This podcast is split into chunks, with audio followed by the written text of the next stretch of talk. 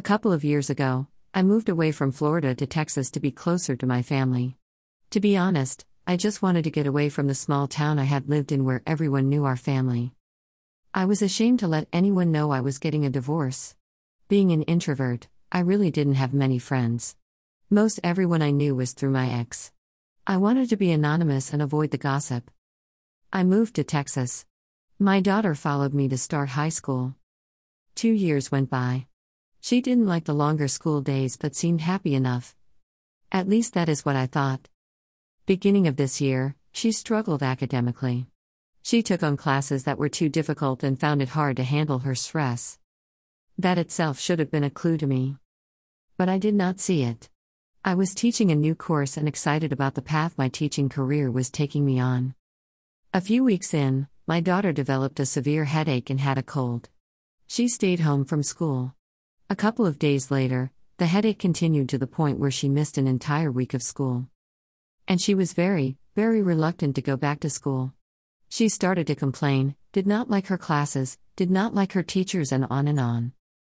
I told her to stop whining and deal with it. But I was starting to get worried. I realized that she did not hang out with any of her classmates. She spent all her time with me.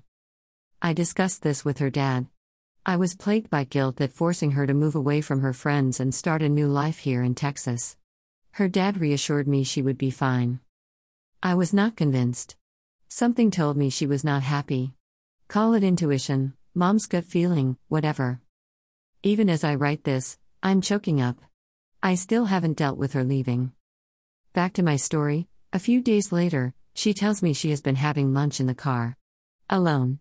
Every single day. That was when I knew. I needed to send her back to Florida to be with her friends. Her dad was not sure.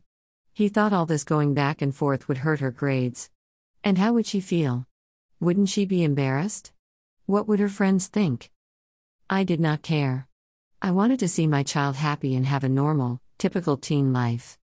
The only way this was going to happen was for her to go back.